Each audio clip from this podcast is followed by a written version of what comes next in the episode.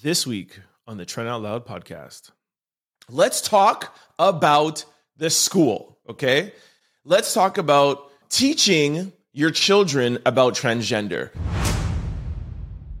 The documentary, What Is a Woman? By Matt Walsh is trash. So over the weekend, a really good friend of mine sent me a Twitter link to a documentary called What Is a Woman? Anyways, I opened it up and she was like, yo, you really need to see this. It's all over Twitter. It got 120 million views in 36 hours. It was a documentary by the Daily Wire. I'm not too familiar with the whole background. Like, it released last year, but it was private, like at a Sundance festival like at a film festival.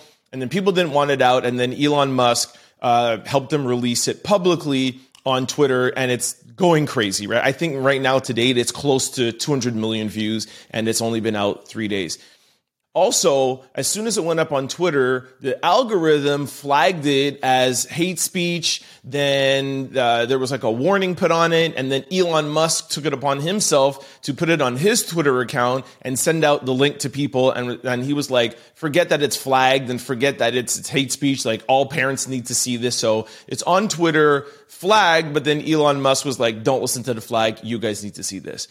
Anyways, so I clicked on the link. I wasn't prepared to watch the full documentary right away, but I watched the first like 2 or 3 minutes and I was like, yo, this looks really interesting. A documentary about a man trying to find out what is a woman. So I knew right away it was a documentary on transgender, gender equality. And I felt like, okay, here was this journalist who I've never heard of. I have no clue who Matt Walsh was. Here's this journalist trying to find out ways that he can answer questions and help people understand more about, gender identification, transgender, and like to find out, like, now with all these new terms and pronouns, like, what is a woman? So I was really excited to watch it. So I waited till Sunday, like in my bed, just chilling, and I was like, all right, Sunday, chill day. I'm gonna watch this documentary. I'm sure it's gonna be amazing.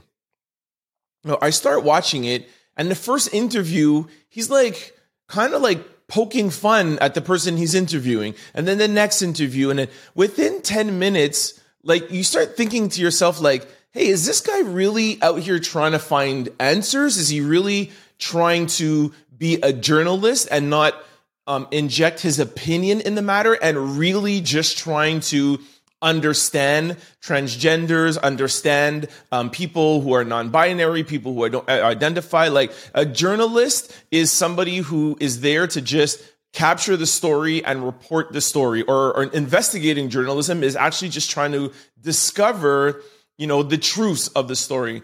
But all Matt was doing was trying to prove his point. And then after I paused it and I did some research, and I find out it's from the Daily Wire. I find out that this guy was on Fox regularly, friends with Tucker Carlson. And I realized he's a right wing extremist. So I was just really disappointed because I thought like it would be such an interesting documentary. So really what it is that he doesn't believe in transgender. He's transphobic, et cetera, et cetera, et cetera. And he's just trying to, you know, prove his point on, you know, having no belief with people that like don't identify in, you know, with identities, et cetera, et cetera. So I continued watching anyways, because I was like, let me just see. And some parts were interesting. Some parts were a little informative. There were some stories about people having surgery and having really bad experiences. There were some things that I learned about hormones and et cetera, et cetera. So it wasn't like a complete waste, but him, taking this on as a documentary, like overall, I give it like an F. It's a trash rating. Like, I don't feel like it was real journalism. All right. So that's one thing. That's my review. Second thing is, there was a little bit of a takeaway. And this is one of the things that I kind of liked about it. It gave me a perspective of what the right, extreme, and people who don't agree with people who are transgender, or people taking puberty blockers, or people doing gender reassignment surgery, it gave me a little bit of a window into their thinking. And I realized that they're not so much against the transgenderism as a whole. I'm not saying they love it, but it's more like, okay, if that's what you want to be, fine. I think really what bothers them is the fact that people doing gender reassignment surgery or people identifying as a woman that they're a man is now affecting their lives. It's affecting locker rooms. It's affecting sports. And I think the biggest thing is that it's affecting their children and classrooms and schools. And I think that's the biggest problem. So with homosexuality, 20, 30 years ago, that was a bigger thing, but it really didn't affect you because if a man was homosexual, he still went into a man's bathroom and he still played men's sports. If a woman, if she was gay, she still goes into, a female's bathroom and she still plays female sports. So I think what I took from it was that, hey, do you, but don't let it affect my life. And and my opinion on that is I agree with the transgender women in sports. I agree with the locker rooms. I agree with the bathrooms. I get it. Like, protect women. You are a transgender woman. You have a penis and you're in a locker room with girls that are biological females, and you're a man that identifies as a woman. I don't think you should be in a locker room with them. But let's talk about the school, okay? Let's talk about teaching your children about transgender. And here is my question. Here is my challenge. If it is okay to teach your children in school about sex ed, and that's been in schools for years, if it's okay to teach your kids in school about homosexuality, if it's okay to teach your kids about mental health disorder, depression, anxiety, why should the schools not teach your children about transgender? I don't understand.